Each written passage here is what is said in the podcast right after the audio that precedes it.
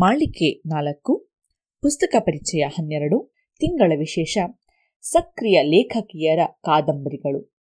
ಪುಸ್ತಕದ ಹೆಸರು ವಿಳಾಸ ಬದಲಾಗುತ್ತಿದೆ. ಲೇಖಕರು ವಸುಮತಿ ಉಡುಪ. ಅಭಿಪ್ರಾಯ, ವಿಜಯ್ ಎಸ್ಪಿ. ಓದುತ್ತಿರುವವರು ಸೌಂದರ್ಯ ಎಂವಿ ಎಲ್ಲರಿಗೂ ತಿಳಿದಿದೆ, ವಸುಮತಿ ಉಡುಪ ಅವರ ಬರಹಗಳು ಎಷ್ಟು ಸರಳ, ನೇರ ನಿರೂಪಣೆ ಸಂದಿಗ್ಧಗಳಿಲ್ಲದ ಕಥಾವಸ್ತು ಎಂದು. ಎಂತಹ ಬರವಣಿಗೆಯೇ ಥಟ್ಟನೆ ಓದುಗರ ಮನಸ್ಸನ್ನು ಸೆಳೆದುಕೊಂಡು ಬಿಡುತ್ತದೆ.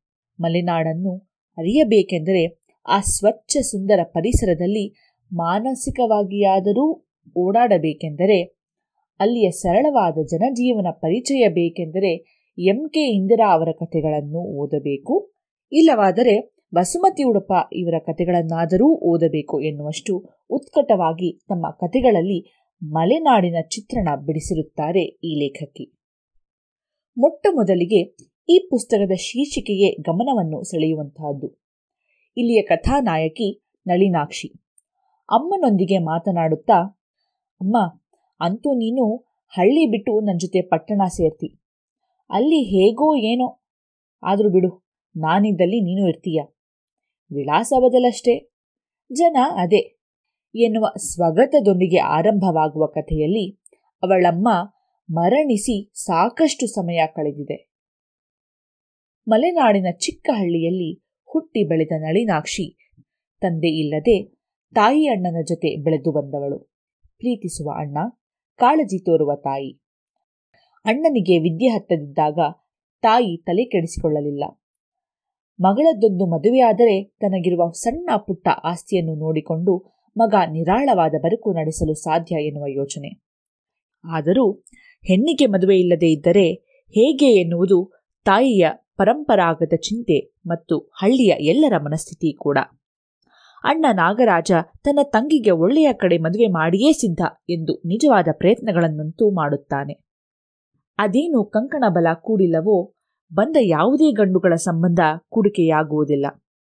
ಈ ಮಧ್ಯೆ ಯಾವುದೋ ಸಂದರ್ಭದಲ್ಲಿ ನರ್ಮದಾ ಎನ್ನುವ ಪಕ್ಕದ ಹಳ್ಳಿಯ ಹುಡುಗಿಯನ್ನು ಕಂಡ ನಾಗರಾಜ ಅವಳ ಪ್ರೀತಿಯಲ್ಲಿ ಬಿದ್ದು ಬಿಡುತ್ತಾನೆ ಅಂದಿನಿಂದ ತಂಗಿಯ ಮದುವೆ ಮಾಡುವ ಬದಲು ತನ್ನ ಮದುವೆಯ ಕುರಿತು ಯೋಚಿಸಿ ತೊಡಗುತ್ತಾನೆ. ಅವಳಿಲ್ಲದೆ ನಾನು ಹುಚ್ಚನಾಗುತ್ತೇನೆ ಎನ್ನುವ ಬಡಬಡಿಕೆಗೆ ಬಿದ್ದಾಗ ನಳಿನಾಕ್ಷಿಯೇ ಆ ಹೆಣ್ಣಿನೊಡನೆ ಅವನ ಮದುವೆ ಮಾಡಲು ತಾಯಿಯನ್ನು ಒಪ್ಪಿಸುತ್ತಾಳೆ. ಮಗಳ ಮದುವೆಯಾಗದ ಕೊರಗು ಮದುವೆಯಾಗುತ್ತಿರುವ ಮಗ ಹೆಂಡತಿಯ ಕೈಗೊಂಬೆಯಾಗಿ ಮಗಳ ಮದುವೆ ಪ್ರಯತ್ನ ಮಾಡಲಾರ ಎನ್ನುವ ಸಂದೇಹ ಆ ತಾಯಿಯನ್ನು ಕೊರಗಿನ ಕೊರಂಬಿಗೆ ನೂಕಿಬಿಡುತ್ತದೆ. ನರ್ಮದೆಯೊಂದಿಗೆ ಬಂದ ಅವಳ ಅಣ್ಣ ಚಿದಂಬರನ ಕುರಿತು ತಾಯಿಗೆ ಆಸಕ್ತಿ ಹುಟ್ಟುತ್ತದೆ. ಆದರೆ ವಿಧಿ ಇಲ್ಲಿಯೂ ಕಡ್ಡಿಯಾಡಿಸದೆ ಬಿಡುವುದಿಲ್ಲ. ಮಗ ಹೇಳುತ್ತಾನೆ, ಅಮ್ಮ, ಅವರ ಮನೆಯಲ್ಲಿ ನರ್ಮದಿಗೆ ತಂಗಿಯೊಬ್ಬಳಿದ್ದಾಳೆ. ಅವಳಿಗೆ ಪೋಲಿಯೋ ಆಗಿ ಕಾಲು ಕುಂಟು. ಅವಳಿಗೆ ಮದುವೆ ಆಗುವುದೇ ಅನುಮಾನ. ಆ ಮನೆ ಸೊಸೆಯಾದರೆ ನಳಿನಾಕ್ಷಿಗೆ ನಾದಿನಿ ಜವಾಬ್ದಾರಿಯು ಹತ್ತಿಕೊಳ್ಳುತ್ತದೆ. ಜೊತೆಗೆ ಹೇಳಿಕೊಳ್ಳುವಂತೆ ಸೌಕರ್ಯವಿರದ ಬಡತನ ಬೇರೆ. ಎಂದಾಗ ತಾಯಿ ಮನಸ್ಸನ್ನು ಇಳಿಯಬಿಡುತ್ತಾಳೆ. ಈ ಮಾತು ಅಲ್ಲೇ ತಣ್ಣಗಾಗಿ ಬಿಡುತ್ತದೆ. ಈಗ ತಂಗಿಯ ಮನೆಗೆ ಆಗಾಗ ಅಣ್ಣ ಚಿದಂಬರ ಬರತೊಡಗಿದಾಗ ನಳಿನಾಕ್ಷಿ ತನಗರಿವಿಲ್ಲದೆಯೇ ಚಿದಂಬರನನ್ನು ಪ್ರೀತಿಸತೊಡಗುತ್ತಾಳೆ. ಚಿದಂಬರ ಕೂಡ ಇವಳಲ್ಲಿ ಅನುರಕ್ತನಾಗುತ್ತಾನೆ. ಹಿಂದೆ ಚಿದಂಬರನ ಮನೆಯಲ್ಲಿ ಬಡತನ. ನಾದಿನಿಯ ಜವಾಬ್ದಾರಿ ಬೇರೆ ಎಂದು ಹಿಂದೆಗೆದ ನಳಿನಾಕ್ಷಿ, ಈಗ ಪರಸ್ಪರ ಗಂಡು ಹೆಣ್ಣಿನಲ್ಲಿ ಪ್ರೀತಿ ಎಂಬ ಒಡವೆ ಇದ್ದರೆ ಸಾಕು. ಗಂಜಿಯಾದರೂ ಕುಡಿದು ಬದುಕಬಲ್ಲೆ ಎನ್ನುವಂತಹ ಆತ್ಮವಿಶ್ವಾಸ ಹತ್ತಿಕೊಂಡು ಚಿದಂಬರ ನನ್ನ ಗಂಡ ಎನ್ನುವ ನಿರ್ಧಾರಕ್ಕೆ ಬಂದುಬಿಡುತ್ತಾಳೆ. ಆದರೆ ತಾನೊಂದು ನೆನೆದರೆ ಮಾನವ ಬೇರೊಂದು ಬಗೆಯುವುದು ದೈವ ಎನ್ನುವಂತೆ ಹೆರಿಗೆಗೆಂದು ತವರಿಗೆ ಹೋದ ಸೊಸೆ ತಾಯಿಯಾದಾಗ ಮೊಮ್ಮಗುವನ್ನು ನೋಡಲು ಹೋದ ನಳಿನಾಕ್ಷಿಯ ಅಣ್ಣ ತಾಯಿ ವಾಪಸ್ ಬಂದಾಗ ತಾಯಿ ಸಹಜವಾಗಿ ಮಗಳೊಂದಿಗೆ, ಅಂತೂ ಆ ಮನೆಯವರು ಗೆದ್ದರು ಕಣೆ ಎಂದು ಮಗಳಿಗೆ ಹೇಳಿದ ಸಹಜವಾದ ಆ ಮಾತು ನಳಿನಾಕ್ಷಿಯ ಹೃದಯವನ್ನು ಚೂರು ಚೂರಾಗಿಸಿಬಿಡುತ್ತದೆ. ಮುಂದೆ ಅಣ್ಣನ ಮಕ್ಕಳಿಗೆ ತಾಯಿಯಾಗಿ ಬದುಕು ನಡೆಸುತ್ತಿರುವಾಗ, ಹಾಗಾದರೆ ತಾಯಿ ಅಂಥದ್ದೇನು ಹೇಳಿದರು ನಳಿನಾಕ್ಷಿಗೆ. ನಳಿನಾಕ್ಷಿಯ ಬದುಕಿನ ವಸಂತ ಹುಸಿಯಾಯಿತೆ? ಮಗಳ ಮದುವೆಯ ಕೊರಗಿನಲ್ಲಿದ್ದ ತಾಯಿಯ ಮರಣ ಹೇಗಾಯಿತು? ಎಂದಾಯಿತು?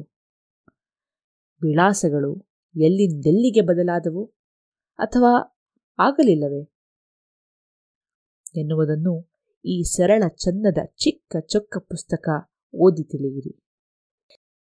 ಎಷ್ಟು ಸರಾಗವಾದ ಬರವಣಿಗೆ ಎಂದರೆ, ಈ ಪರಿಸರದಲ್ಲಿ ನಾವೇ ಒಂದು ಪಾತ್ರವಾಗಿ ಕಣ್ಣೆದುರು ಈ ಎಲ್ಲ ಮಾತುಕತೆ, ಘಟನೆಗಳು ನಡೆಯುತ್ತಿರುವಂತಹ ಅನುಭವಕ್ಕೆ ಈಡಾಗುತ್ತೇವೆ. ಎಲ್ಲೂ ಅಬ್ಬರ ಆರ್ಭಟವಿಲ್ಲ. ಸಹಜವಾಗಿ ಹರಿದು ಹೋಗುವ ಪುಟ್ಟ ತೊರೆಯ ಜುಳುಜುಳು ನಿನಾದದಂತೆ ಮುಂದೆ ಸಾಗುವ ಕಥೆ ಅಪ್ಯಾಯವಾಗುತ್ತದೆ. ಇಲ್ಲಿ ಬರುವ ಮಲೆನಾಡಿನ ಜನಜೀವನದಲ್ಲಿ ಹಾಸುಹೊಕ್ಕಾಗಿದ್ದ ಅನೇಕ ಪದಗಳು, ಸಂಗತಿಗಳು ನನಗಂತೂ ತುಂಬಾ ಮುದ ಕೊಟ್ಟವು. ನನ್ನ ಬಾಲ್ಯವನ್ನು ನೆನಪಿಸಿದವು. ಎಲ್ಲರೂ ಓದಬಹುದಾದ ಸರಳ ಸುಂದರ ಕಾದಂಬರಿ. ನೀವು ಓದಿ ನೋಡಿ, ಆನಂದಿಸಿ. ಧನ್ಯವಾದಗಳು.